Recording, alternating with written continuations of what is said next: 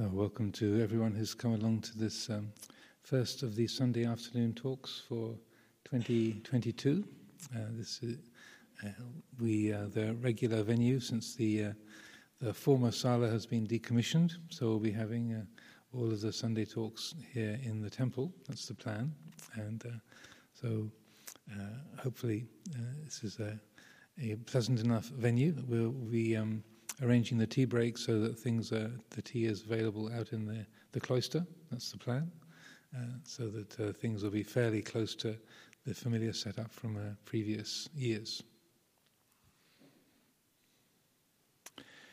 Namo tassa bhagavato arahato samma sambuddhassa Namo tassa bhagavato samma sambuddhassa namo tassa bhagavato. Arahato samma sambuddhassa buddhang dhammang sanghang namasami. Uh, the theme for this uh, first talk of the, uh, the, this rains retreat uh, is go away I'm practicing metta. So uh, the titles get suggested by uh, a variety of, of uh, community members. There was 175 suggestions to choose from this year, so many many titles, and uh, tried to select a, a variety of um, topics that cover different uh, important areas of, of, Buddhist practice. So this uh, this title caught my eye since it's uh, uh, both about the practice of loving kindness, but in particular, it's about how um, the attitude towards our practice, our efforts at meditation, make uh, make such a, a, big difference. So this thought, uh, or the, the words "go away," I'm practicing, I'm practicing metta, or I'm practicing loving kindness. Um, probably all of us who've endeavored to practice meditation have had this kind of thought, uh, something very similar to it from time to time, that uh, we set uh, we we set ourselves up to have a period of meditation to to do uh, some sitting practice or walking meditation, and then something comes along to interfere that, uh, that is sort of you know, spoiling my meditation, interrupting my meditation. We've chosen the, the perfect walking meditation path, and somebody has taken my path. Or we, we sit down to, to practice uh, loving kindness, and then there's uh, some machine noise outside the um, uh, the the hall, or uh, someone comes to to knock on our door, and uh, the um, the interruption is then met with this sense of reasonable hatred, reasonable aversion, like you know. Don't you know I'm meditating? You know, shut up and go away. Leave me alone, um, because I've got this spiritual practice that, that I'm doing. So uh, uh, this is, um, uh, I would say, a, a, useful theme because for many of us, uh, there are these kinds of mind states that, that we encounter, and it. Uh, it's, uh, I'm not reading anybody's mind, but these, I would say, are familiar to many, many people, and these come up for, for all of us. And that the the feeling is that you know I have undertaken this particular this particular practice, or I want to do this thing, and this is a good thing. The the, uh, the intention to practice loving kindness or to practice meditation to of some kind, it's wholesome. It's uh, it's uh, it's worthy. It's a noble intention. So it's a good thing, uh, at least uh, uh, theoretically. And so we have a skillful intention, but we don't realize the attitude that we're bringing to that. And so then when some, somebody comes along and knocks on our door, or they make a, a you know, a lot of noise, uh, Luang Por used to make a, a point of um, when we had meditation retreats, if people came uh, to sit in the hall who had nylon, a nylon jacket or a nylon anorak that would make a, make a noise every time they moved, that would get, uh, get commented upon. so that the... Um, uh, this sense of you know you, are disturbing my meditation, or uh, if there wasn't this thing interrupting, then, then I could practice. It seems quite reasonable on a surface level, but uh, uh I feel it's worth looking at, exploring as a subject, so that we can see you know uh, why that that sense of disturbance or, or uh, that sense of irritation is arising, And I would say a lot of it is to do with the way that the, uh, the, uh, the mind holds uh, the effort of meditation, that uh, we are taking it very personally. You are interrupting my meditation. I am meditating. You have come along and interrupting my practice. Um, and so, even though that might seem reasonable or, or, a fair assessment of what's going on, we don't notice that there's a me who's meditating and you who are coming along to interrupt it. There's, uh, there's a sense of self and other that is woven into the picture, and we, uh, it's so automatic, so ordinary that we, uh, we don't realize that. And so then uh, that, that quality of, of aversion, you are interrupting my meditation, uh, brings up what we call vibhava tanha, the desire to get rid of. If you weren't there, if you weren't knocking on my door, if you weren't interrupting me, if there wasn't this, this noise, or there wasn't this person who's taken my walking meditation path, then I could practice, then everything would be all right. But uh, as uh, the Buddha pointed out in the very first discourse, that, that desire to get rid of, vibhava tanha, that itself is, is a cause of more, more friction, more dukkha, more difficulty. There's a, a, a particular uh, example Luang Por Chah used to give very often in this respect because uh, in Thailand, uh, back in the old days, before there was a lot of traffic noise uh, and uh, or you know, or um, uh, sound of of, uh, of a uh, people nearby, the forest itself would have a a, a, a, a, lot of loud sounds from the crickets and the animals in the forest. But also, when even when Ajahn Chah was a, young monk, then amplified sound in the local villages would be a, feature of northeast Thai life.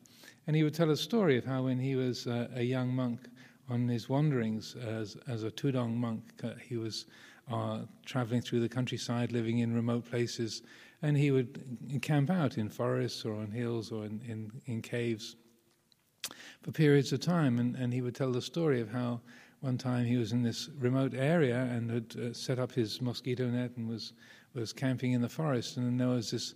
Uh, this loud sound of amplified uh, festivities from the local village, came reverberating through the forest, and and uh, he could uh, see himself sitting there, thinking, "Don't they realize there's a monk meditating here? You know, there's a, a monk who's uh, intent on spiritual practice. I'm a good monk. You know, I keep the rules, and it's very uh, demeritorious. It's very bad karma to be to, to be interrupting the meditation of a good monk, and." Uh, getting himself quite irritated and worked up by the uh, with uh, sort of what he thought was reasonable aversion towards this, this noise, which was interrupting his meditation, his practice. And he, then he, uh, he would often then recount how he noticed what he was doing. He was creating this aversion, this vibhava this, this negative attitude towards what he was experiencing. And then it suddenly dawned on him oh, the sound isn't annoying me, it's me that's annoying the sound. The sound is just doing what it does, it's just the, the air vibrating. It comes through the through the, the countryside. Um, it, it, it, arrives here in the forest. I've chosen to come and sit in this place. You know, I've I've chosen to come here. I've put myself in the way of this, and so now this sound lands upon my ear. And and then I create this irritation because I call myself a monk who is meditating. And so, if there's any irritation here, if there's any conflict, it's only coming from one place. It's not coming from the sound, it's coming from from this, this mind, this, this citta, this, this monk. That's where the, the conflict is coming from. So he said, it's not the, the sound annoying me, it's me annoying the sound. And then uh, many of you who are uh, familiar with, uh, familiar with Luang Por Sumedho's teachings uh, and uh, will have heard the, the story of how in later years when Ajahn Chah made uh, his first visit to England in the late 70s, they were um, they, they were in this small vihara on, Haverstock Hill. There's a, two, two houses next door to each other, right across from the Haverstock Arms on Haverstock Hill near Hampstead Heath. And it was a very big thing, you know, having this great uh, forest meditation master coming to visit uh, this, this, little group in, London, and uh, that uh, uh, this uh, American monk, Ajahn Sumedho, and uh, Dhamma, the other English monk, was there with him and it was a very special occasion. So a lot of people had showed up, and uh, seemingly, I wasn't around. I was a hairy student living about a mile away at the time, uh, still uh, at college. Uh, I had no idea they were there, so I wasn't interested in Buddhism at the time. But I was in Primrose Hill, just about a mile away from, from when, where this was happening. And uh, anyway, it was uh, the weather was something like this. It was a kind of hot, steamy weather, and so that they they gathered for the evening meditation and uh, they had the windows closed because there was a lot of uh, noise coming across from the pub. There was loud music playing in the Haverstock Arms, and then they sat in the, the small shrine room at the Vihara, and then the temperature got warmer and warmer and warmer, and they were sitting there, and time was going by, and then eventually they opened up the window, and then the, the music was louder. They could breathe. There was a bit of fresh air, and then the, but the the rock music coming from the pub was was really loud. So then, after a little while, then they closed the window again. The the noise got a bit quieter, and then the temperature started rising and got warmer and warmer, stuffier and stuffier inside the, the shrine room, and then. Uh, again, somebody opened the windows to let some air in, and the music got louder. And, and Luang Por Chah, apparently, uh, again, I wasn't there, so I just go by the hearsay. But apparently, he let this go on for about an hour and a half. So they were just sitting there, and uh, this about an hour and a half went by. Well, the, you know, the window was opening, the window was closing, the music was getting louder, getting quieter, and uh, eventually, for you know, rang the bell, and, uh, and then said. Uh, and then gave this this teaching uh, based on the insight that he'd had in the forest all, those years ago by saying, you, you think that the sound is annoying you, but actually it's you uh, annoying the sound. And uh, that uh, I feel is a, a, a, it was a very powerful object lesson since uh, they were all sort of packed into that one little place, and uh, they were sort of uh, had been thinking of, oh, uh, this, this, is very unfortunate. This is happening. This is this is really kind of spoiling the meditation. It's so hot or it's so noisy. Uh, if only it wasn't like this, then we could have a good session here with this great master from from northeast Thailand.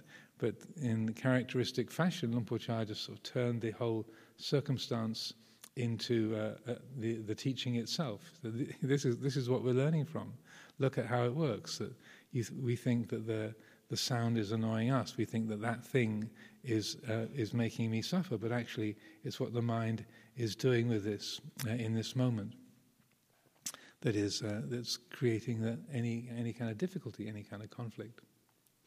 So uh, this uh, I feel is, is very very helpful insofar as we know if we notice how we set ourselves up for dukkha, we we create these ideas. Like, say. Um, you know, uh, we're having a Sunday afternoon Dhamma talk, so it should be like this. You know, we should have silence. If suddenly they, uh, the, uh, the, the work crew have been developing the, some of the, the site here, if they if they suddenly showed up on a Sunday afternoon and decided to do their concrete breaking during this talk, then oh, that's be an interesting feature. I hope they don't. I would be very surprised if they did, but uh, that would be part of what, what we learn from. Uh, there have been you know, other occasions where um, you know, a few minutes into a, a Dhamma talk, then somebody uh, gets too hot and keels uh, keels over on the, the, the seat, falls off the chair. Then the, that becomes part of what we're all learning from. Is oh look, you know, someone's someone's passed out. We, we need to attend to a, a medical emergency. So that uh, we set ourselves up. Uh, we're expecting this, and then uh, we think of, of, things that can come along and disturb what it is that we're aiming to do. But if we have a, a an attitude uh, instead where we're laying aside those uh, those expectations, those sense, that sense of it should be this way, it shouldn't be that way. Uh, this is uh, what uh, you know, we are. We have the right to expect. then we are we're not creating the, the, the causes for that kind of wrongness, that kind of discord or or discomfort within us. So, this sense of how, uh, bringing attention to how we set ourselves up for dukkha or for no dukkha, I think is this is an extremely uh, important. Uh, uh, I was also reflecting on this theme. I was remembering um, somebody I used to know when I, was. Um, I, I, used to visit California, and I was living in California for about 15 years. And, uh, and, and during the, the early years I was there, the, the group would rent a, an apartment in, in the city of San Francisco, and I'd be there for three or four months, and then come back here to Amaravati and uh, come and go for about five or six years. And then later we opened up Abhayagiri Monastery in, in Northern California, and I moved there. So in the, the early years when I was visiting, there was one of the people who was a regular member of the Buddhist group. And, um, uh, and so uh, when, whenever this person came along to, to the group, we, you know, it was a fairly small collection of people, and we, we were, I would chat and get to know folks and, and kind of uh, hear about their lives. And uh, this person always seemed to be having a lot of difficulties she'd had uh, you know motor, uh, had a, a, crash on her bicycle, or um, she was having a a, a a, difficult legal case that she was having to deal with in terms of of the rental for her place, and one thing after another. I thought, oh, this person has got so many difficulties in their life, and I felt a, a great deal uh, of sympathy uh, for them. In that, oh, you know, this person has so many troubles, so many difficulties, uh, and legal difficulties, physical difficulties, and so uh, that was uh, a very, very sort of strong feature of this person's life. And uh, I, I, hesitate to, to use someone as a particular example, but it was very, uh, a very significant case in point in, in this area. Because uh, one day she invited me to have a meal at, at, her, at her house, at her apartment, and uh, so I went round there with the Anagarika, who was the other monk who was staying with me that year, and we were sitting out in the, the back part of her her, her little house and had a small, uh, pa- uh, small garden area, a kind of paved garden area. And um, and she mentioned, oh, I, uh, I've got a court case going with a neighbor because um, I want to cut a branch off this tree because the, the branch is shading my garden. Uh, and uh, but the neighbor won't let me cut the branch off the off the tree. And so, uh, uh, and I looked in, in, in, the garden, and on that side of the garden, there was a number of plants. They were all in individual pots. And I said, Well, uh, excuse me, but why don't you, uh, you, It seems as though the orientation of your garden is such that you're going to get sun, you know, in the morning and the afternoon. You, you, know, you get sun during the day. And she said, No, yeah, that's right. So, well, why don't you move the pots from this side of the garden to that side of the garden where they won't be shaded? And she said, Well, I want them there. That's, that's where I want them. And so I, I was startled. I thought, Oh. So you you you uh, institute a court case to prevent your plants being shaded uh, because you want to have them on that side of the garden rather than move them over to that side of the garden. She said, Yes, that's right. And so, um, again, I'm not trying to sh- shame this person or make fun of them, but it was just the sense of like, oh, I, th- I think I know why there's so many difficulties in this person's life. And, and uh, it was extraordinary that I said, well, wouldn't it be easier just to move the plants? He said, yeah, but I don't want to move them. That, that, that's where I want to have them. So I felt, oh, that, this is how we do it. this is one of the ways that we arrange our lives so we keep, uh, I say, causing ourselves difficulty. Again, I'm not trying to make fun of this person or, or shame them, but to, uh, rather it was a powerful lesson. Like, look at that, what we do. We, we, we set our minds on it's got to be this way, it should be like this, it shouldn't be like that. You know, I am meditating, things should be quiet, or, this is my space, yeah, uh, yeah, and that uh, nobody else should be here. And, uh, and, and because of that fixity, because of that rigidity of mind, then we're, we're setting ourselves up for dukkha.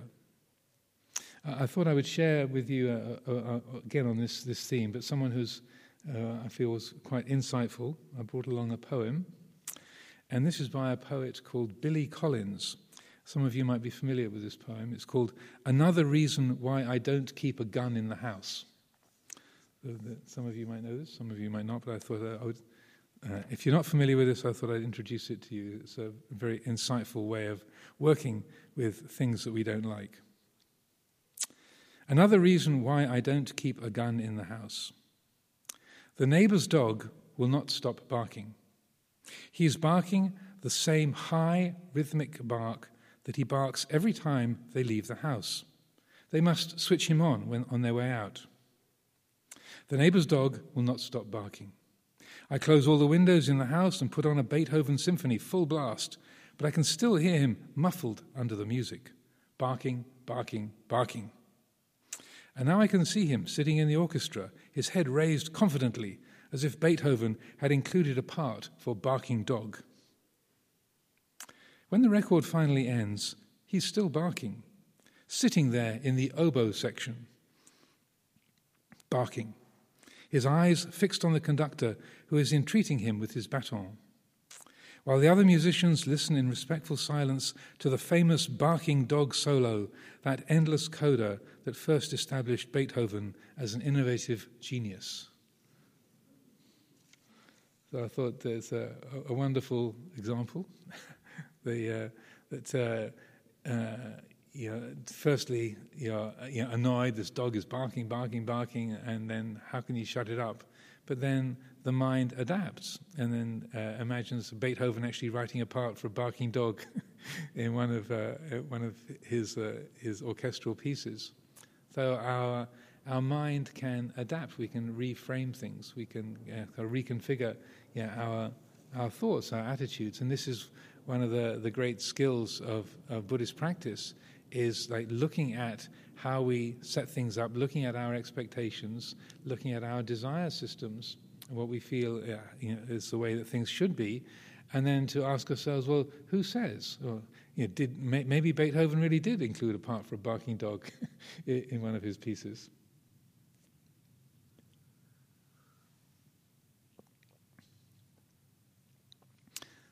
So the uh, the set of expectations that are there, and also, uh, as I would underscore, that sense of of I want it to be this way, I don't want it to be that way. This is my space. This thing shouldn't be here. This uh, uh this is uh, say how I uh, I want to, to practice. This is how I want things to be. And so, any of that element of I making and mind making that comes into meditation, as I've been mentioning a few times during the, this community retreat, uh, right there is where it's important to bring attention because the more there is a me and my practice, my mind, you know, how I think things should be, how I think I should be, the more there is that I making and mind making, then the more we are, we're setting ourselves up for dukkha. There's a, an interesting sutta um, where it's called the Five and the Three, the Pañcattaya Sutta, sutta number 102 in the Middle Length Discourses where at the end of the teaching, the Buddha points out how there can be someone who's meditating, someone whose um, mind is very, very clear, very bright, very peaceful, and it occurs in the mind of that person I am at peace, I am without clinging, I have realized Nibbana. And uh, what, what uh, the Buddha is pointing out is that the very way that the mind phrases that, that insight or that experience it, it indicates the clinging that is there. And in uh, Bhikkhu Bodhi's translation, or the, the Wisdom Publications edition of that sutta, uh, the middle length discourses, very helpfully, it puts the I both uh, in italics and it underlines it. You know, I am at peace, I am without clinging, I have realized Nibbana as a, a way of highlighting that's the clue. Uh, it's my practice, my mind, you know, how I think things should be, what I have achieved, how I am that right there is the, the, the clue as to what the, the, how the mind is, is holding it. And that the Buddha is saying how, you know, if, if that quality of identification and clinging attachment isn't recognized, then once again we're setting ourselves up for, for dukkha. We're creating the causes for disappointment, for dukkha, and that sense of, of wrongness. So, in this respect, then, uh, it's uh, uh, in that particular sutta, he's, the Buddha points out uh, that there, uh, with respect to relating to sensory experience, he says there is the arising and passing, the origin, the disappearance, um, uh, in terms of sight, sound, smell, taste, touch, and thought. There's the or- origin, the disappearance, the gratification, the danger, and the escape with respect to sense objects. So uh, it's like changing the, the, the attitude, changing the way that the mind relates to thought, to emotion, to perception, to uh, uh, whether it's a, what we call the inner world or the outer world. Here is hearing. There's a sound of a barking dog, or the, the sound of a, of a plane, or the, the um, sound of you know, somebody coming to, to visit us. There is a, a sense perception. It arises, it passes away.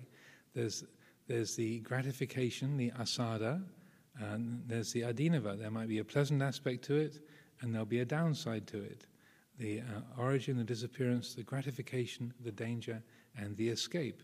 The escape is recognizing it's just a sound, it's just a feeling, it's just the mind saying, that, that was my walking path. I had called that my walking path. Until this retreat started, it, it wasn't my walking path. Now the retreat has begun, it's my walking path. I always walk there. Don't they know that's my path? And then when the retreat comes to an end, it's not my path anymore. Again, I'm not trying to make fun of anyone or shame anyone. You're thinking, how did he know that?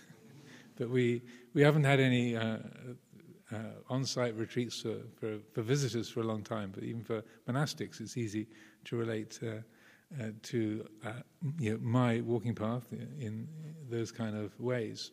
So that change of, pers- of perspective, the origin, disappearance, gratification, uh, the danger, and the escape, the arising and passing. The assada is the gratification. Like that can be the, ah, peace at last, it's finally quiet. The workers aren't here today. Yes. And then, drrr, ah, they've come back. That's the, the gratification, the assada is like, yes, peace at last. Then adinava, the liability, is this is not a, a safe refuge. that noise can start again, or somebody can cough, or somebody can come in with a, a nylon jacket, yeah, or uh, uh, somebody can uh, can take our our place. Uh, and the the escape is the recognition of it's just a sense perception. It's just a form arising in the world of hearing, of seeing, smelling, tasting, touching, thinking. That's all.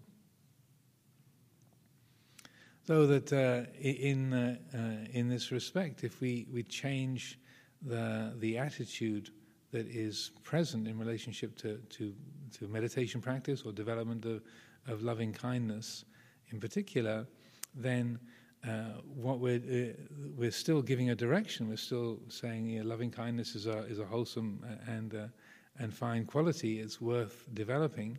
Um, uh, it's, uh, we're not dismissing the, the capacity that we have to uh, develop useful, skillful qualities, but the way that we are setting about uh, bringing qualities uh, of, uh, of wholesome qualities of mind, like loving kindness or concentration, the development of, of wisdom, the way that the mind is setting that direction and putting effort into those qualities, that that is being uh, radically changed. So rather than it's, I've decided I want to practice metta, I'm going to practice metta, that's what I'm going to do, or I'm going to develop my concentration, or I'm going to be developing wisdom.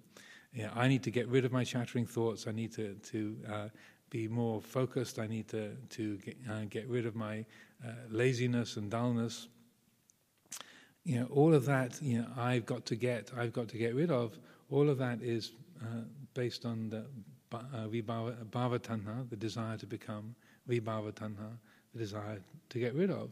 So Uh, uh, uh, I like to emphasize, and I've been talking about this a lot recently. I feel because I do feel this is a such a, crucial area of, of practice because it seems so automatic. Like, yes, I have got a lot of chattering thoughts, and I, and if they if they just went away, I would be happy.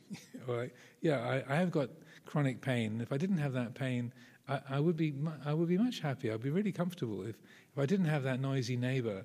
Uh, yeah, then uh, I would be really happy. Uh, so on a uh, on a, a, a, kind of a worldly, practical level, we can seem reasonable, like the reasonable aversion to the sound that's interrupting our practice, or reasonable aversion to a chattering thought or a, a chronic pain. But the more that that is believed in and, and automatically followed uh, and not, not challenged, then we are right there creating causes for more dissatisfaction, more, more dukkha. You know, in the, the Buddha's very first discourse, we, uh, chanted this morning here, the uh, morning meditation, the Dhammacakka Sutta, eh, when the Buddha is spelling out the causes of dukkha, the causes of dissatisfaction. You have, uh, tanha, the desire for sense pleasure, and bhavatanha, vibhavatanha. They're like the sort of quiet outriders, like the uh, uh, sense, the, desire for sense pleasure is like the sort of the big limousine at the center of the procession. And then bhavatanha, vibhavatanha, like the motorbike outriders, the kind of quiet, sort of the ones you don't really notice because they're, they're not the main article. the, the, big limo gets the attention, but the outriders of Bhavatanha, Vibhavatanha, they're sort of definitely a presence there. And, and in terms of meditation, often they have more of a, of a negative and, and obstructive influence than, than, than the kama the desire for sense pleasure.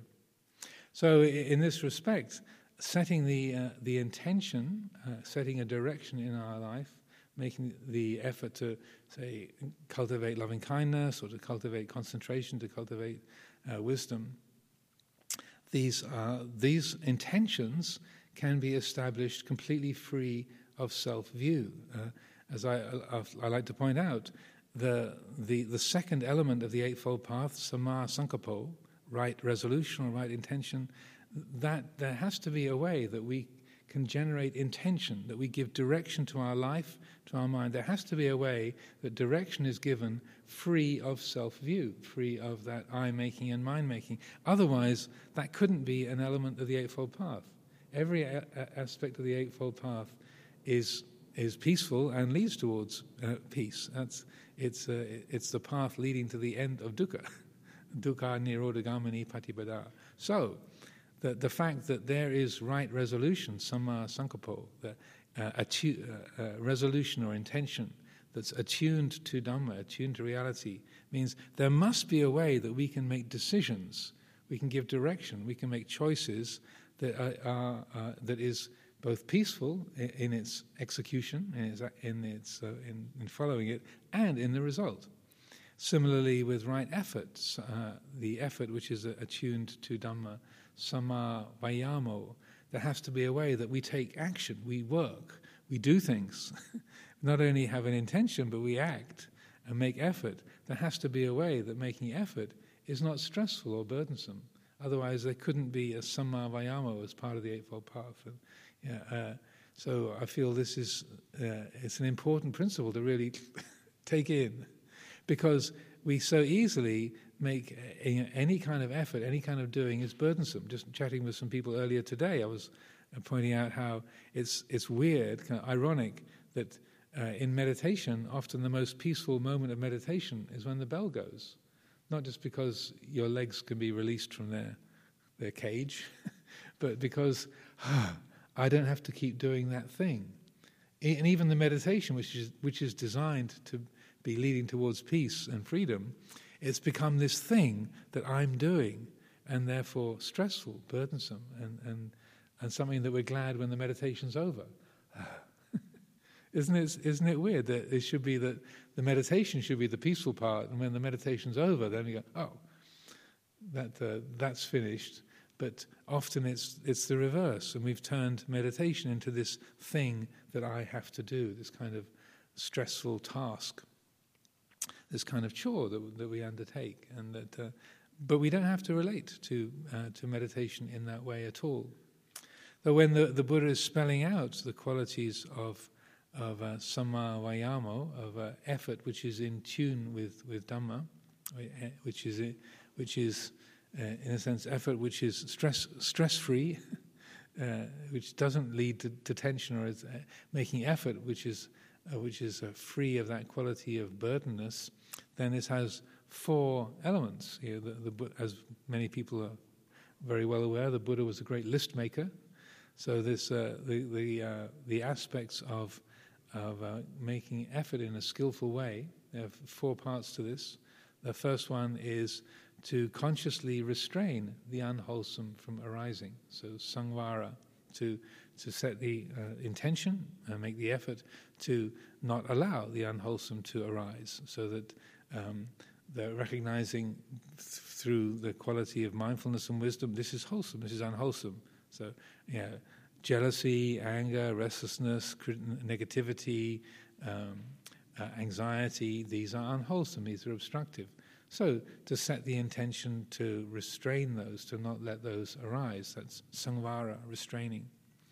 Uh, and then, if unwholesome qualities have arisen, if there is that sense of restlessness or, or jealousy or fear or boredom, aversion, uh, lustfulness or, or uh, agitation, if that has already arisen, then to consciously let that go, to, uh, to recognize, oh, this is unwholesome, this is unhelpful, this is obstructive, therefore let, uh, let, the, uh, let that be abandoned, let that be relinquished, let that be let go of. So that uh, with those, with respect to those, there doesn't have to be an I've got to res- I've got to suppress my anger, I've got to suppress my fears and my doubts and my restlessness. I've got to get rid of these agitated thoughts that have arisen. There, there, doesn't have to be any I or mine. I've got to to hold this back. I've got to to get rid of this. That's all the I making and mind making of the desire to become, the desire to get rid of, and that's all extra. The effort can be made uh, to restrain the unwholesome from arising uh, and to let go of the unwholesome that has arisen, completely guided by satipanya, by mindfulness and wisdom. There doesn't have to be any kind of I or me or mine in there at all. And so uh, the, um, uh, the, say, development of, rec- of recognizing when that I making and mind making has arisen. That's a, the key part because it's it's insidious. It's very it's very quiet. It sort of slides in. Uh, it's sort of through the through the back door. It's something that's not easily noticeable. But the more that the mind can be trained to recognize that I making and mind making, to, to know that, to feel that, and to let it go, then effort can be made um, free of uh, free of self view, free of that kind of uh, uh, that pressurizing habit. So it's rather like going for a walk. If you, if uh, you want to you know, go out for a walk in the country, then you're just going out for a walk. You're not trying to get to some place in, uh, as a specific uh, aim, but rather you're going for a walk. But even if you're just going for a walk, quote unquote, it can easily be like you'll find yourself driving forward, just sort of leaning into the next uh, uh, the, the, next uh, footsteps and got to get, got to get, got to get. And that even just going for a, a walk can turn into a, a, burdensome chore. If we recognize that, that kind of leaning into the next moment habit, recognize that, feel that, and then relax, then we don't have to stop in our tracks. It's not like the, the walking stops and it's kind of we're frozen in, in place, but rather the the, the walking continues, but there's a, a, different attitude towards it. There's a stillness of the heart as the body keeps walking, as the body makes it, its way. And so the action is being taken, effort is being made, but without that, that uh, me got to get somewhere being laid uh, over it, being, being kind of imparted uh, into the picture. The mind doesn't have to invest in that with the cultivation of the wholesome. I say uh, recognizing that loving kindness is a beautiful, wholesome quality, uh, and bringing loving kindness into being, or concentration, or development of, of wisdom, recognizing oh, these are wholesome, noble qualities. These are valuable. These bring peace and, and happiness, contentment, and freedom within this individual. They're beneficial for other beings around. They are they're helpful in, in all respects, and uh, one can recognize here these, these are wholesome, these are noble, these are, are beneficial, uh, and the effort can be made to bring that uh, those qualities into being, cultivating loving kindness. And then, if, love, if uh, wholesome qualities have arisen, so that that uh, cultivation is bhavana. also, he just uses the word for meditation, bhavana to bring into being, to cultivate wholesome qualities, and then to sustain, to maintain. When there is loving kindness or there is uh, there's clarity, there's, uh, there's uh, wisdom that has been brought into being, then uh, that can be maintained. The effort to hold that in place, to, to keep that going, to keep that fire alive, can be made. And again, it doesn't have to be, I've got to have more metta, I've got to get concentrated, I've got to develop more wisdom, I need to develop insight. I, now I, I am concentrated, I've got to keep this all of that I making and mind making is, again, completely extra. It's unnecessary. And that the more that the cultivation of the wholesome and the maintaining and being of the wholesome is sustained through, is energized and, and sustained through mindfulness and wisdom, then effort again is being made, direction is being given, choices are, are being are being followed, but it's uh, it's stress free. It's not burdensome. There's no kind of uh, sort of uh, efforting uh, involved in that. It's not it's not something that creates a sense of tension, and so there's no uh, no dukkha, no dissatisfaction generated on account of that. So the uh, uh, if we can shift the um, the the attitude to um, to work with uh, with effort free of uh, self view and giving direction and, and, making effort free of self view, free of conceit, then uh, when we're practicing metta, we don't feel like you know, go away, leave me alone, but rather uh, there's a whole different, there's a change of heart. Uh, we're ready for surprises. We're ready to adapt to circumstances. Like, oh, well, uh, I was sitting down to practice loving kindness, and it seems I'm going to have to have loving kindness for this loud noise that's happening outside my room, or this uh, loving kindness for this uh, this searing headache that just uh, appeared uh, in in, my in my head, or or that um, it seems I'm going to have to have loving kindness for this unexpected journey I've got to make you know, out, across London to go and, and see somebody in a in a far off place if we have that kind of um, uh, adaptability, then uh, no, no, thing can interrupt our practice. No thing can be an intrusion, and the heart doesn't, yeah, say, uh, develop that kind of contention or that that that's that stressing and aversion because it's uh, the the, ba- the the basis of your of of the attitude is adaptability. It's kind of readiness to be open to the way things are as they're experienced.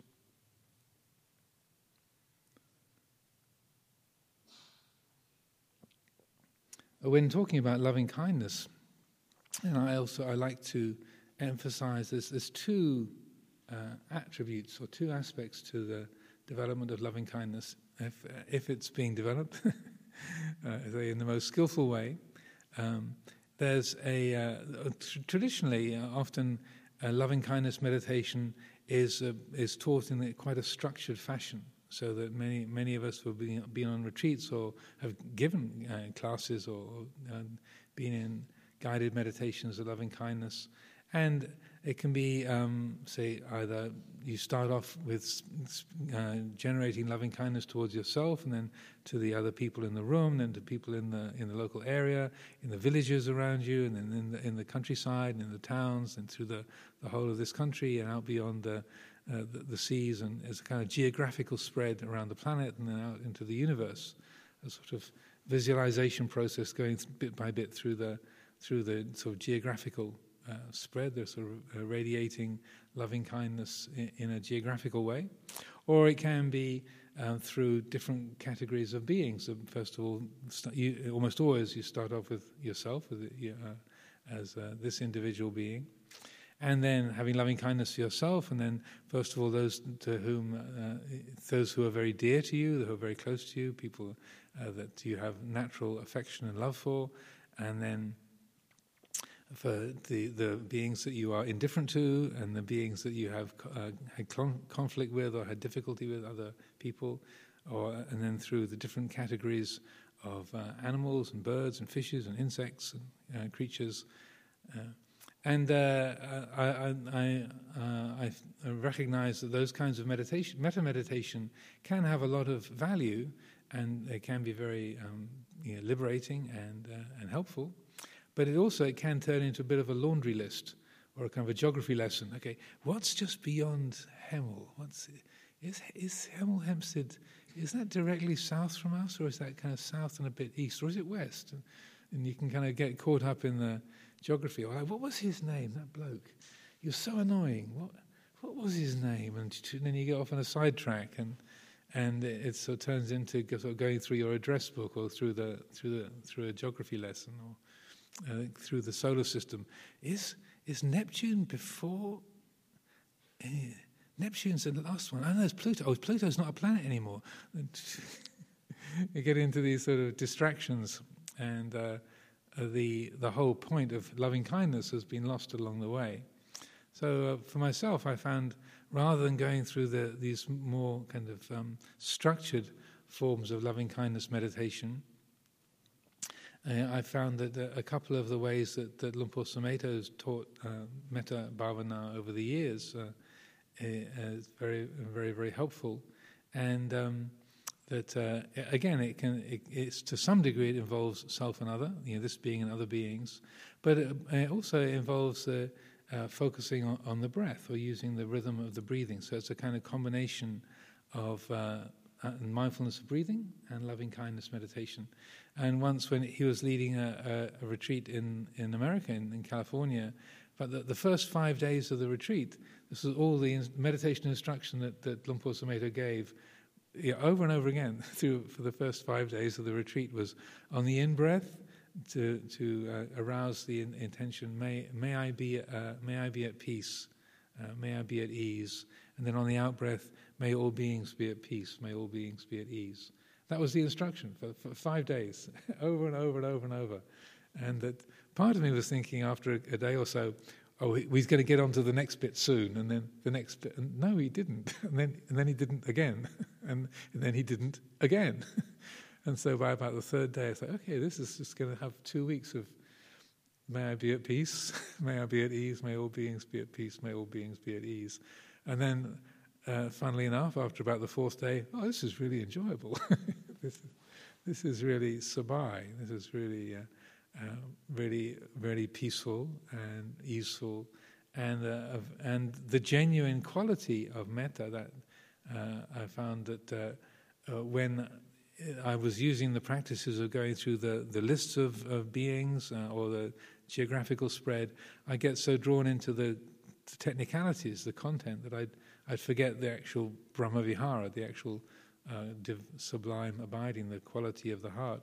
But with this, this uh, way of combining this extremely simple instruction with the rhythm of the breath, just staying with that, then it was uh, uh much more of an ability to uh, contact the, the quality of loving kindness itself, the actual metta metta, not just the idea of metta, but the quality of, of loving kindness, that quality of of benevolence, well wishing as a direct experience. And so uh, uh, that was a very big, very big and very noticeable contrast for me. Uh, and in that, um, in that combining of metta bhavana, met, the, the, development of loving kindness with the breath, um, uh, I began to see, and also the way that Luang Por Sumedho was uh, talking about it, was that there's really two aspects to the quality of metta. And uh, often, when uh, when uh, Luang Por Sumedho w- would talk about metta, he would rather than talk about it in terms of having a sort of love for all beings, he would use the phrase "not dwelling in aversion." Not dwelling in aversion, which can seem a little bit emotionally flat, but not not dwelling in aversion was how he would use it, and that was because uh, one of the reasons was when he he was first teaching loving kindness meditation and he would use these kind of more sort of systematic, structured forms. That he found it a bit so technical in himself, and he would get, uh, uh, say, lose lose the sense of the feeling of loving kindness. But also, he found that for for many people that it came across as just a, a kind of sentimental, um, sugary, uh, trying to, as he would put it, think pink, to to kind of sugar everything over, and it was a came across as a kind of sentimentality, trying to make ourselves like everything and like every being. And so um, he found that uh, when he was teaching loving kindness in that more sort of structured way, that oftentimes it would have the opposite effect. You know, people would get really annoyed. Kind of, I was fine actually until you had that metta day in the meditation retreat, and then I was really annoying. and that's not, not, an uncommon experience. You know, the practice was going great until we did metta, and then that was I got really irritated. In fact, uh, if I remember correctly, what, there was somebody once led a meditation day long at Spirit Rock Center in California with the title "I Hate Metta." I think it was based on that theme of like, like how annoying that kind of sentimentality or just sh- metta as sort of sugaring everything over. So uh, Luang Por Sumedho is a very, um, say, uh, creative and, uh, adaptive teacher. He's ready to uh, adapt to circumstances and experiment with things. So he thought, well, let's stop talking in terms of, of loving all beings. let's talk in terms of not dwelling in aversion. So, so because you can be you can be kind to things that you can't that you don't like. That loving is not the, uh, the loving of metta is not the same as liking, and we we may, maybe people are making that mistake of trying to make themselves like everything, and that's what creates irritation or aversion or that that kind of I can't. It's just sugaring things over. It's not. It's not real. It's not genuine. And so he said, we can be open hearted, we can not dwell in aversion, we can be kind towards things that are completely unlikable, like a, a two day headache or a, a, machine noise outside the window, or some, you know, someone has taken you know, my meditation path, or someone is uh, you know, uh, upset, you know, uh, interrupting my meditation. We can't like the unlikable, but we can be kind towards that. We cannot dwell in aversion. So that uh, that I feel is representing uh, the primary quality of, of metta is what I, I, like to phrase it as a radical acceptance, that open heartedness. So, like, here it is, whether I like it or I don't like it, here it is, like the, the current heat wave that we have here in, uh, in England and uh, through much of, of Europe. Uh, we might like it or we might not like it, but here it is. yeah, Sunday afternoon at uh, 10 to 3, hot. For some people who've grown up in hotter countries, hey, this is, this is quite benign. It's not even 40 degrees. You know, you know that uh, you might feel this is, this is still quite, uh, quite manageable. But uh, uh here it is. The weather is exactly like this. This is the way it is. So that uh, the, the quality of metta, which is receptive, like the in breath, I feel that's the real root, uh, the, the heart of metta, is that, uh, the, the openness, the receptivity of here it is. Uh, uh, whether I like it or not, uh, this is the way the, the universe is in this moment. It's exactly this way. And then the other part of metta is the expressive, so the, the out breath uh, is the uh, in terms of our breathing uh, is we breathing out we're breathing out the carbon dioxide we're letting that go we, what we breathe in is the oxygen that keeps the body alive what we breathe out is the stuff that we don't need so or it's, it's less crucial it's that it's necessary for the whole breathing process but the real life source is the in breath and so i feel that the ex, the expression uh, of loving kindness or uh, benevolence to all beings. That's in a way that's like the out breath. That's the sort of the result of having breathed in, having having that quality of of wholehearted acceptance, uh, that radical acceptance. Here it is. This is life is exactly like this in this moment. It's this way. then that being the case, then the natural response or the, the effect of that is then well wishing, is uh, benevolence, uh, that that kind heartedness towards all beings and towards all mind states as well. Because when we talk about having loving kindness for, for all beings, again, as uh, Luang Por Sumedho would very, very often emphasize, it's not just uh, external beings, other people, other, uh, other living creatures, but is also uh, in terms of the development of metta uh, as a fundamental attitude it's, uh, it's also the internal creatures, the, the, the inner uh, menagerie, the, the, the the characters that occupy our own mind, our own heart, the states of mind, our, our feelings of, of like and dislike, our, our fantasies, our fears, our, our regrets, our jealousies, yeah, our excitements, our opinions, uh, all of the different mind states that we experience, that it's, it's important that there's a quality of uh, of uh, radical acceptance to our, uh, the, our inner collection of, of, beings as well as the external collection of beings. And so that then, uh, even if what we're experiencing is sort of resentment and hatred, having loving kindness for that is not that you're saying it's beautiful or delightful, but yeah, there's a feeling of, of hatred or resentment. Oh, that's what's arisen. Here's this feeling of, of uh, I hate. And then that which knows that feeling of, of hate and resentment, it's, uh, it's able to be aware, oh, this is, this is unwholesome, this is unskillful. The heart is open to that, it recognizes that. You're not pretending that it's good or beautiful or that there's a, a wish to follow it or that it's worthwhile following it. But, uh, uh, but here it is. if there's like a wave of hatred, like, oh, when, when's this going to be over? It must be nearly three o'clock. Time to stretch our legs and have a cup of tea. Must be, soon. Five minutes, in case you're wondering. There's no clock behind me, there's a clock here. Five minutes till the tea break. But um, so that, that having loving kindness for our mind states, the the the, the pleasant, the painful, the neutral, the, the wholesome, the unwholesome, and the neutral, uh, we're not. We're, we're, there's a discrimination that the quality of mindfulness and wisdom recognizes this is hatred, this is resentment, it's, a, it's an unwholesome mind state. If this is followed, it'll be painful here, it'll be painful there, everybody loses. Therefore, it, it's part of nature. Hatred is part of nature. Resentment is part of nature. Yes, but not everything that's natural is beneficial or, or helpful or, or useful. Uh, hatred is part of nature, otherwise it couldn't exist. It's part of the natural order. But if it's followed, then it'll be painful here, painful there, and, and there's more discord and division as a result of that.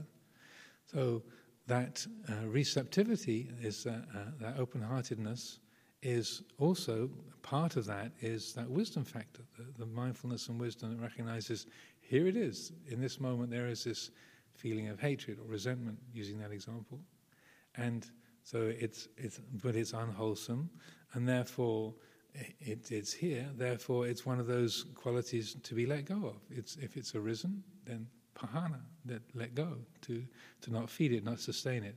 If what arises in this moment is an all encompassing love and delight, oh, look at all these wonderful people, isn't this great? I'm so happy to be here with these, uh, this, these wonderful people, this good occasion. Yes, this is great.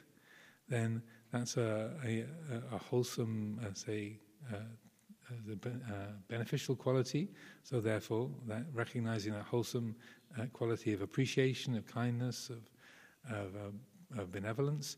Therefore, anurakkhana, let it be sustained, let that be maintained, let that be kind of uh, held, held in being. So this is one particular way of developing loving kindness that, uh, or, one way of working with it. I, I, feel is is helpful. To it's not the the definitive so how metta practice should be understood, but if this is used and um, and used free of those habits of of uh, the desire to become, the desire to get rid of, free of those the attitudes of, of uh, self-view, then that um, then know, not just the, the kind of formal practice of loving kindness is beneficial, but even when uh, we're, we're uh, faced with the barking dog, or the machine noise, or the uh, aches and pains, or, or uh, suddenly having to disrupt our, our practice. I've been on retreats before literally I had the uh, thinking, great, winter retreat, finally, things are at last cool down. Just three months of nothing but uh, being in the monastery. Yes. And then there's a call, Ajahn, you know, our son's in the hospital in Seattle. Can you come up? He's, it's, it's really a dire situation, and we'd really love it if you can come. Can you come? Yeah. Okay, Seattle. Better get a plane ticket and get going. And then next thing you know, you're doing your, your retreats carrying on, sitting in the children's hospital in Seattle for, for a few days. So that if we're adaptable and uh, we have that sense of um, the openness, open heartedness to all situations, then there, there's nothing that can interrupt the, uh, the, the, uh, the development of loving kindness. Uh, we don't have to tell people, any, don't have to tell our thoughts or our feelings to go away, or, any, or anybody else to go away, that we're practicing metta, but rather every circumstance of our, of our life is an occasion to cultivate that, uh, that openness of heart, that radical acceptance, and that well wishing. So it's now one minute to ten seconds to three. So we'll call it to a close there, and we can have our tea break.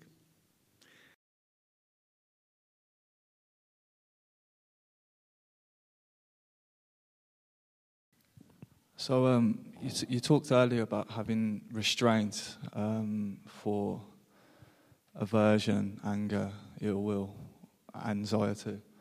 How does one restrain these things? how does one restrain these things? How does one? The short answer is practice. so, well, firstly, the um, just to be able to recognize what is uh, what is unwholesome or unhelpful. That's you know, in a way that's part one is recognizing that you know if this is followed, if this is acted on, if this spoke, this is is spoken on, then there's there's painful results. So uh, recognizing that first of all is uh, and acknowledging that. Uh, again, I was saying a lot about not taking things personally, you know, not building up a, a, a sort of sense of self around that. So with uh, unwholesome things, uh, kind of anger, aversion, lustfulness, jealousy, uh, anxiety, and so on, it's uh, it's very helpful uh, to the degree possible to not see those in a personal way, because it can be like, I don't want to look at my anger, I don't want to look at my jealousy, uh, just and we want to sort of switch off and not feel, and not um, not connect with that. So one of the the um, uh, sort of powerful tools that the, the Buddha spoke about and is an important part of Buddhist psychology is what is called hiri ottappa. Actually, outside the temple doors, you've got these sort of two sort of angelic figures, a blue one and a red one, either side of the door, and they represent hiri and ottappa. And these are the kind of uh, representation of moral sensitivity. So that sense of conscience, like when you've told a lie or you've acted in a way that was hurtful or, or selfish, then the hiri is that oh that wasn't very beautiful or oh, that that wasn't really true or that was that was selfish. So it, they are painful psychological states, but they're useful. So in a way, the more spiritual maturity there is, the stronger hiriya and ottappa are. And then the ottappa is often translated as the the wise fear of consequences. Like, if this is followed, this is going to be painful, or this, this, is going to have a, an unpleasant result. So, um, Hiri and ottappa are they're called the guardians of the heart or the guardians of the world, the Lokapala. So, uh, to uh, first of all recognize those unwholesome, unskillful qualities, and to uh, not take them personally. Like they will, rather than my anger, I've got an anger problem, or I've got a jealousy problem, or yeah, I've, I've got a complaining problem. Rather, the, the mind has a tendency towards anger. the angry feelings arise very easily. Full stop. Not I have an anger problem, but this is part of this system uh, is that anger can arise, or jealousy can arise, or you know, resentment, uh, lustfulness, or, or selfishness can arise. So uh, that recognition of it is important, and also that sense of of a, this has arisen. This is it's not personal, but here it is. There's a habit of this angry feeling or this jealous feeling, this anxious feeling arising, and uh, it takes quite a lot of work. So in terms of of developing that ability to acknowledge those unwholesome qualities and not take them personally uh, mindfulness and meditation are the sort of principal tools where we're watching the mind, we're focusing the attention on how the mind works, and then and then using that mindfulness and meditation to uh, adjust the attitude so that then it's like, yeah, this is an angry feeling. Um, it, I didn't invent anger; it existed in the universe before I, I was around.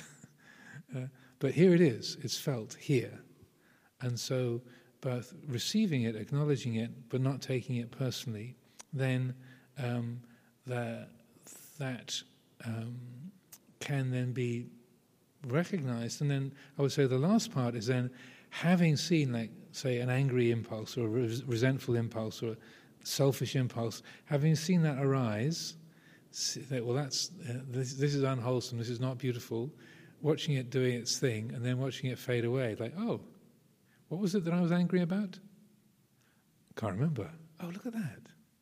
Noticing the space after it's ended. It's like, and I was upset about. Oh, yes. yeah, you actually have to reform the problem. Look at that. There isn't really anything there unless the mind makes a problem out of it. Aha. So, that, uh, in terms of of uh, encouraging the mind to see things in that way or to work in that way. It's like recognizing the good result like, of, of having watched that angry impulse or resentful or irritated impulse, having watched it uh, arise and having you know, watched it, it pass away. And oh, look at that. I'm really glad I didn't act on that. Yes. and letting that yes, so again, really be acknowledged. Like, this is the good result of not acting on an unwholesome state. Sweet. This, yes. Yeah, more of this, please. And that's a, I would say, it's a, it's a good, more is better. that because uh, that oftentimes we can get uh, so involved in saying, you know, let go, let go, let go, let go, but not realizing what's the result of letting go. And then having, re- letting that really be conscious, I find is so helpful. This is the mind not caught up in that state. How does it feel? Very nice. so you're not gl- you're not glossing over that, waiting for the next problem to come up, but, uh, working with it in that way. So to break that down, uh, the acknowledgement of the, the unwholesome states, not taking them personally, working with them with meditation and mindfulness, and then looking at the, the good result of having worked with them in a skillful way. And then repeat, yeah.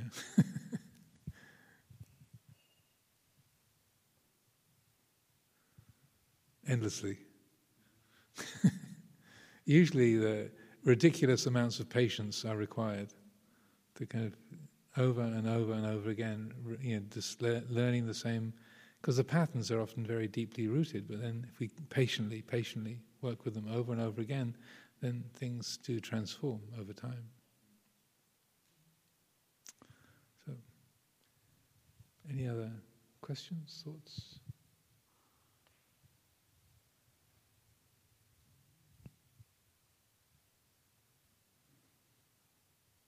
Yes, Martin. If you can, if you can wait for a microphone.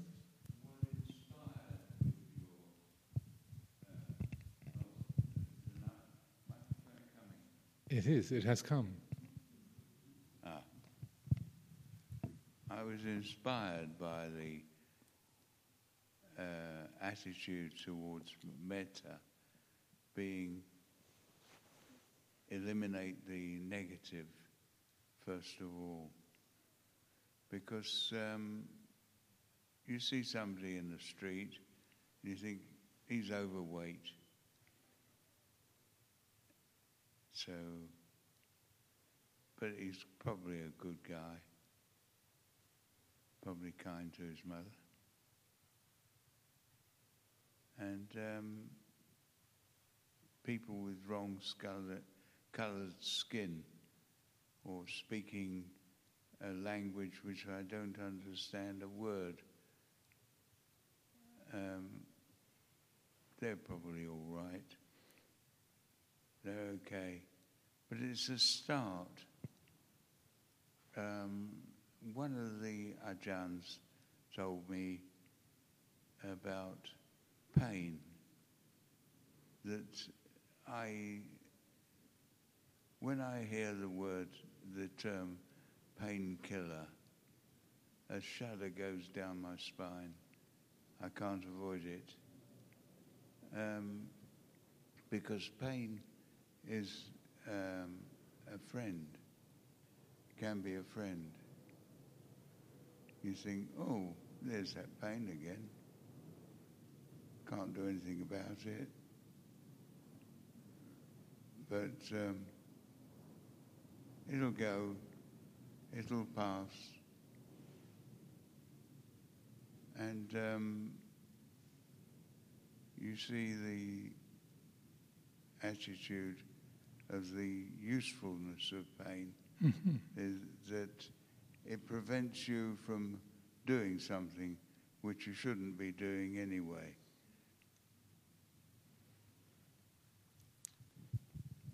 Yes, thank you. Uh, by the way, Martin was a pharmacist.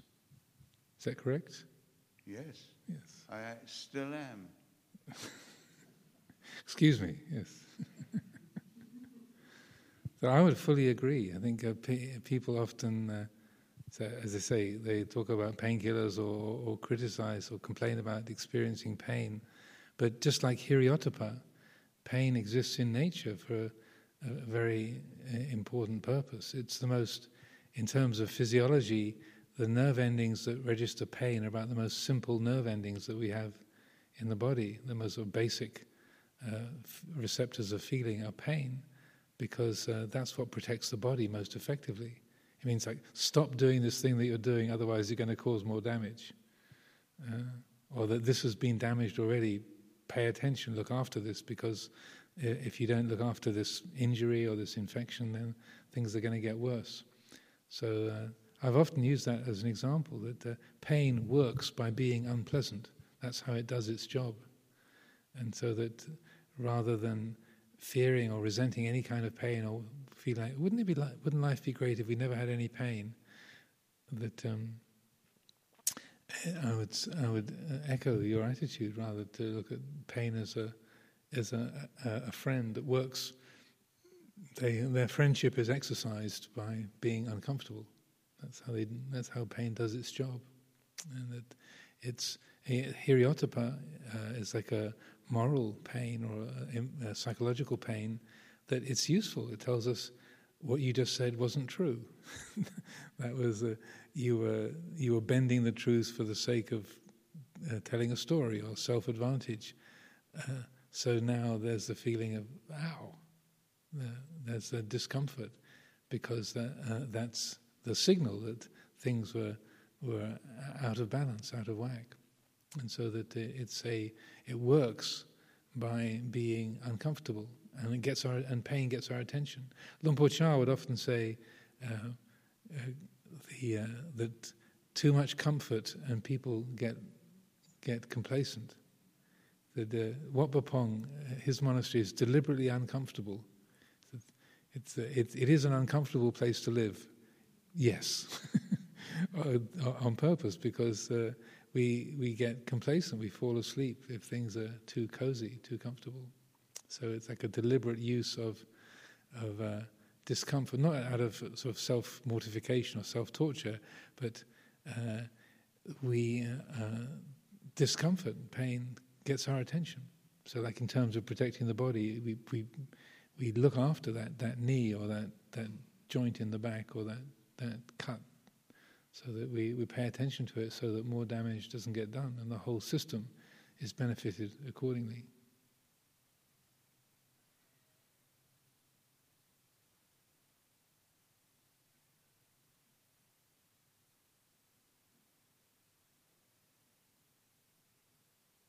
Any other thoughts, reflections? Yes, please. Yeah.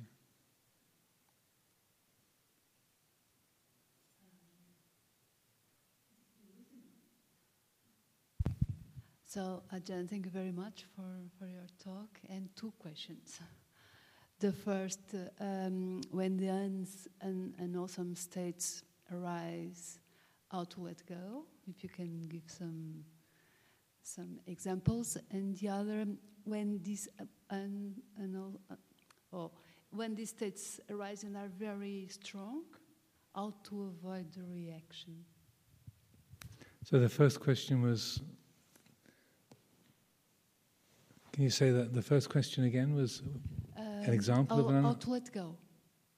How to let go? So um, uh, anger, for instance, arises mm-hmm. and and uh, sets in me.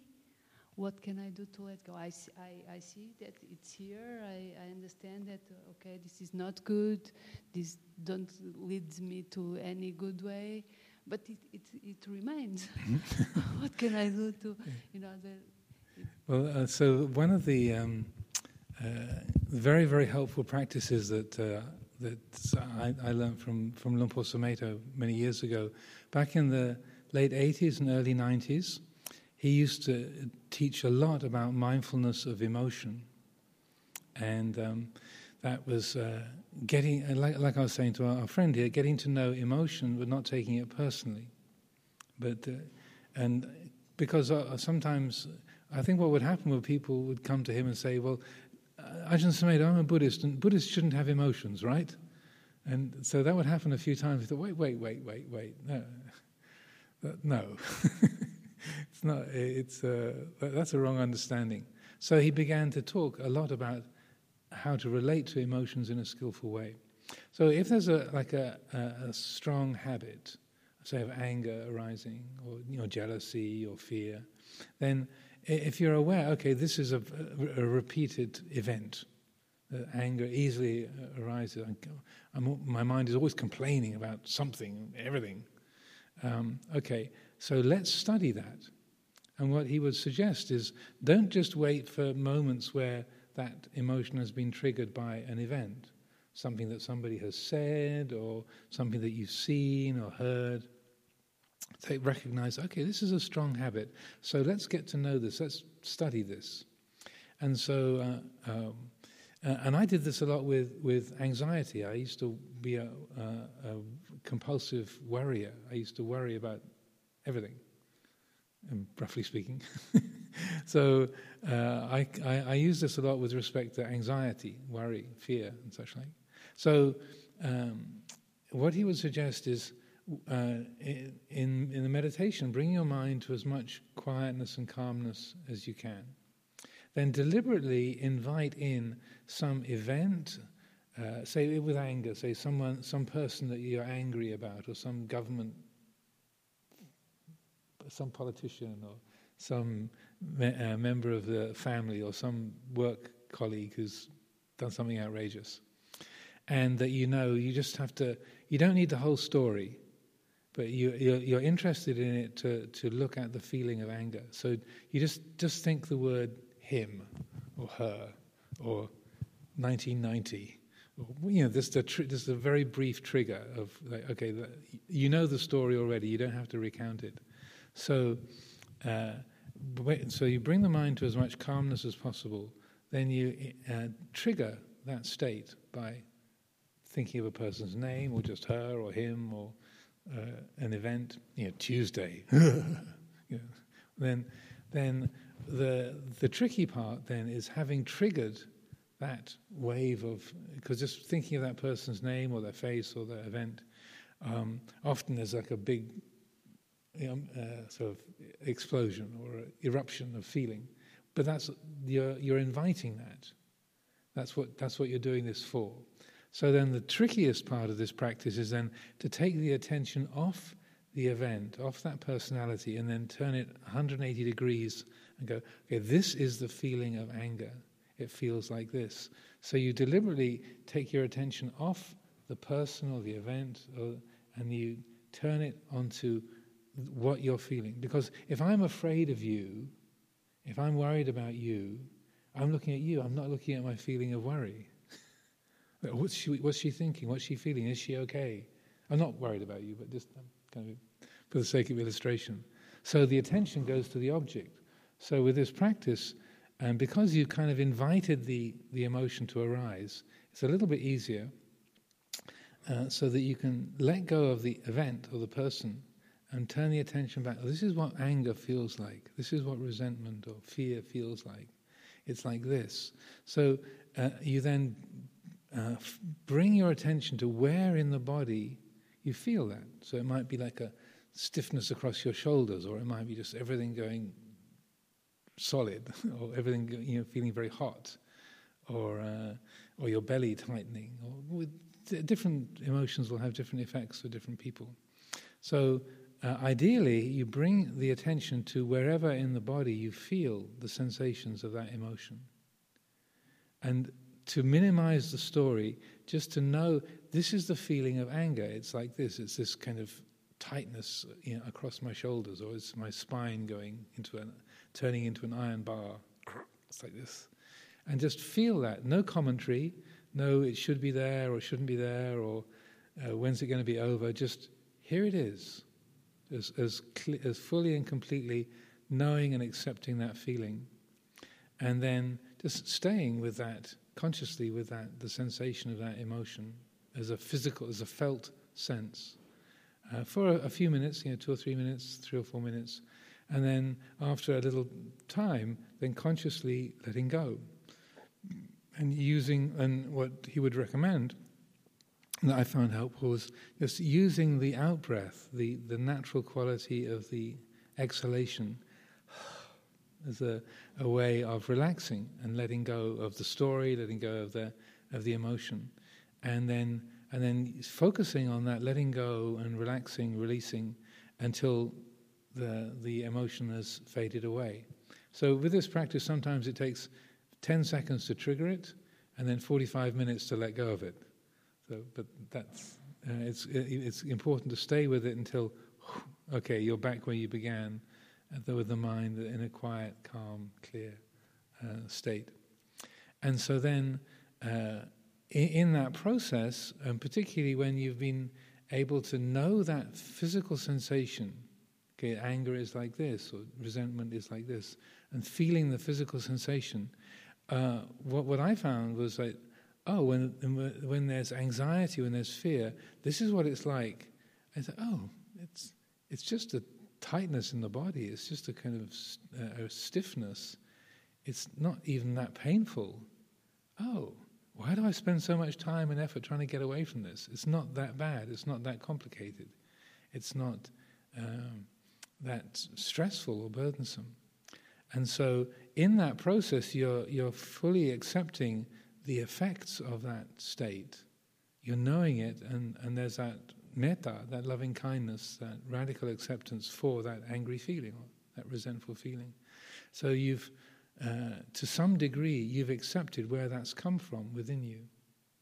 And so that you're getting to know the process of how anger works rather than, than having it tied to that person or that event or that particular thing.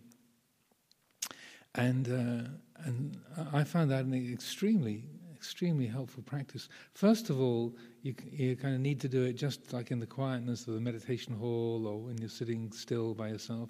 But as you develop that as a, a skill in the sort of a quiet and in a way sort of preserved environment, then you find you can do it kind of on the fly when you're actually with that person, you know, or, or that politician's on the TV screen and and then it's like, and you can, oh, that, there's that reaction going on. You can turn the attention around, feel it in your belly or chest or your shoulders or your neck or wherever. Oh, it's that anger reaction, it's that uh, resentment reaction. Aha. And then uh, knowing it, feeling it, letting it go. So you develop it in the quietness and the sort of more kind of um, uh, sort of almost sterile environment of the meditation hall or in formal practice. But then as you develop the skill, you can use it on the fly in the middle of conversations and business meetings and family gatherings and such like. So that was your first question. So uh, can you can you follow that? I mean, that, I've I explained it quite briefly, but that's I found a really really helpful practice of uh, because you get to know emotion in a non-personal way. You're not suppressing it. You're not saying anger is a terrible thing, or I'm an awful person because I'm jealous, or resentful, or lustful, or you know, anxious. I'm an emotional wreck because I'm so anxious. There's no I, I around it. It's just this is anxiety, this is fear, this is anger. It's like this, and so there's there's no suppression, but you're just knowing those qualities as a part of nature. And your second question was what?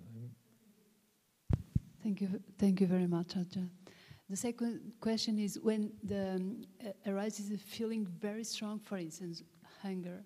Okay, I am in a situation, it comes up. I know that it's coming up, and it, that is, uh, it can be. I can, I can have a, a bad reaction.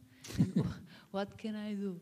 I remember once some years ago, Ajahn Vimal says that when uh, a hunger arises, he, he ran away to his room to for the anger. But if I am with someone, it's I can not uh, uh, be able to run. so yeah, well, first thing is don't keep a gun in the house. Jo- joking and not joking. um, the the precepts. I mean, in a way, the precepts, taking the precepts, keeping the precepts that's one of the most powerful tools. That's why in our Buddhist customs that the, the, you have this. It's not just sort of like a baptism. You sort of have it once at the beginning of your life, and then you're good to go for the next sixty years. You, you kind of get rebaptized every weekend. you know, that you take the precepts over and over and over again because that's what uh, is uh, uh, a helpful resource, is a helpful set of tools. Okay, even if there's this angry feeling, okay, um, I've taken the precept against physical, you know, against killing and harming. So okay, uh, uh, the the precepts provide a kind of barrier, a kind of um, buffer, so that there's at least a little bit of something that mind has to climb over. I often compare the precepts like in, in, the film Jurassic Park, with all the, the dinosaurs and the reptiles of kept in the, inside the park. When the fence came down, then all the dinosaurs could escape and cause all kinds of problems. So the precepts, the five precepts, are like the, the ring fencing the reptiles, or the reptile brain. so the precepts are like that fence and keeping the fence well established and, and the, the gates appropriately closed so that then those impulses as they arise, like might be you know, angry or violent or greedy, know, deceitful, and then it's just that, that kind of a fence, a psychological fence, that uh, it's not it's not suppressing them uh, or, or, or, hating ourselves on account of them, but it's just that fence being there for the those impulses to be acted on. There has to be a, a, a climbing over. You know, so that as long, uh, so reiterating commitment to the precepts, you know, panatipata veramani, adinnadana veramani, and meaning it, as we refresh the precepts, really meaning it, then in those hot situations, okay, I haven't got a gun in my purse, and I want to, I want to punch this person, but I won't. Yeah. And, and Luang Por Sumedho himself, he's talked about how uh, when he was um, particularly aggrieved at the uh, the lodgings monk at Wat Pah Pong in his early days as a monk there, that he felt that the, the monk who looked after the lodgings was being particularly unfair, and he had a certain aggressive impulse. He, uh, uh, you know, being a monk and not, uh, you, you can't hit people, so he uh, he took his leave and hit a tree so I think, ow. You know. he took it out on a tree, but it was like something had to be kind of be sort of vented. But he knew don't don't hit the monk, hit a tree, and uh, that uh, is a uh, a way of of uh, acknowledging. Yeah, there's that energy wants to be let out, but you know, just the precepts are the the guardians of the heart. So taking the precepts seriously, and then it uh, it's a uh, very powerful, skillful means. It's also a gift to others. The Buddha talked about the five precepts as the five mahadana, the five great gifts. Because if you've taken a precept against uh, uh, against being violent, that means the people who you're with are, are safe. They, they don't have to be afraid of you. If you've taken the precept about honesty, you know, uh, uh musavada, they know um, that you're not going to lie to them. So it's a gift. You know, people uh, can feel safe, can feel at ease. So it's called abhayadana, the, the giving of fearlessness, is the, uh, the, uh, the basis of which is keeping the precepts. Okay, time maybe for one more. Yes, at the back there. If you if you can use the microphone, that would be helpful.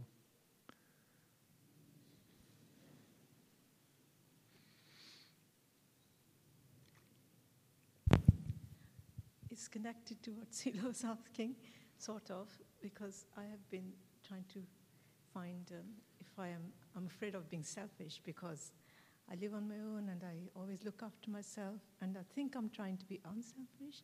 You think you're trying to be what? Not selfish, but I sometimes think I am selfish. So I don't know if that's like greed or anger. Uh, so I ask, Am I being selfish? I ask other people. I, how can I differentiate um, I think it's a bit greedy and a bit anger, but I'm not sure. and you talked about selfish, and that's what I've been thinking about for a day or two uh, how I can differentiate and then, um, well, I, as I say, I, sometimes I think I'm not being selfish because most of my life I've done things for others, but then I think there's something inside very subtle which is being selfish, but I don't know. So how do you work with it then? How can I face this one? Because it's elusive. It's a bit like the sidecars, you know, anger's like the main one. And then there's these subtle ones, because I don't want to be selfish, but I, I am not sure how to um, re- recognize it. Uh, if, if I'm following um, the, the thread of what you're saying, that uh, it's difficult to know uh, our, our motivation in, any one moment. And so just to, to be ready to ask the question, where's this coming from? Like, uh, uh, I've been helping out with this, that, and the other all day, and now I'm glad to be in my room by, my, by myself without anybody else. Is this being selfish? What is this? How does this feel? And then the, the more that that kind of question can be asked in an unbiased way, that, uh, that uh, to, um, to really just raise that perspective, okay, and, and then just to see what arises.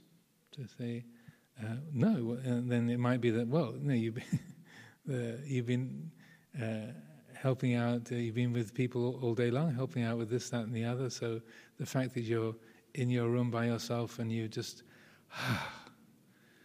delighting in solitude, it's like, well, this too is something that is praiseworthy and and uh, and, uh, not uh, not anything un- unwholesome in and of itself.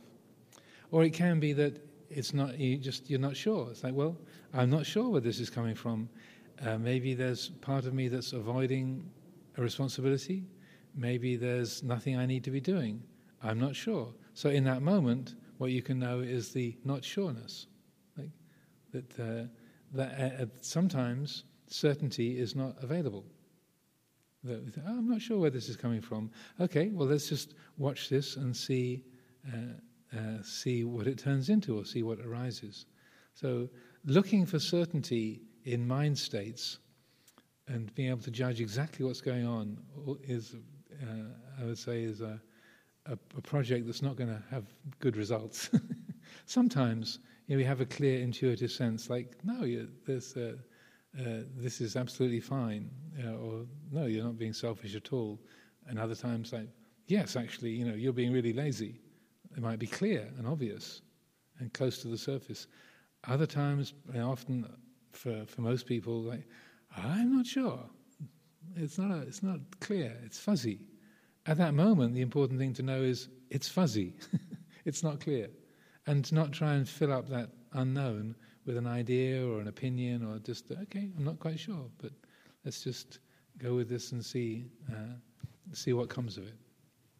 That um, we might want certainty, but uh, uh, often in life, it's uh, it, things are are are mixed or they're they're unclear, and so rather it's more helpful to just to allow things to be uncertain. Well, at the moment, I'm not quite sure what what the motivation is.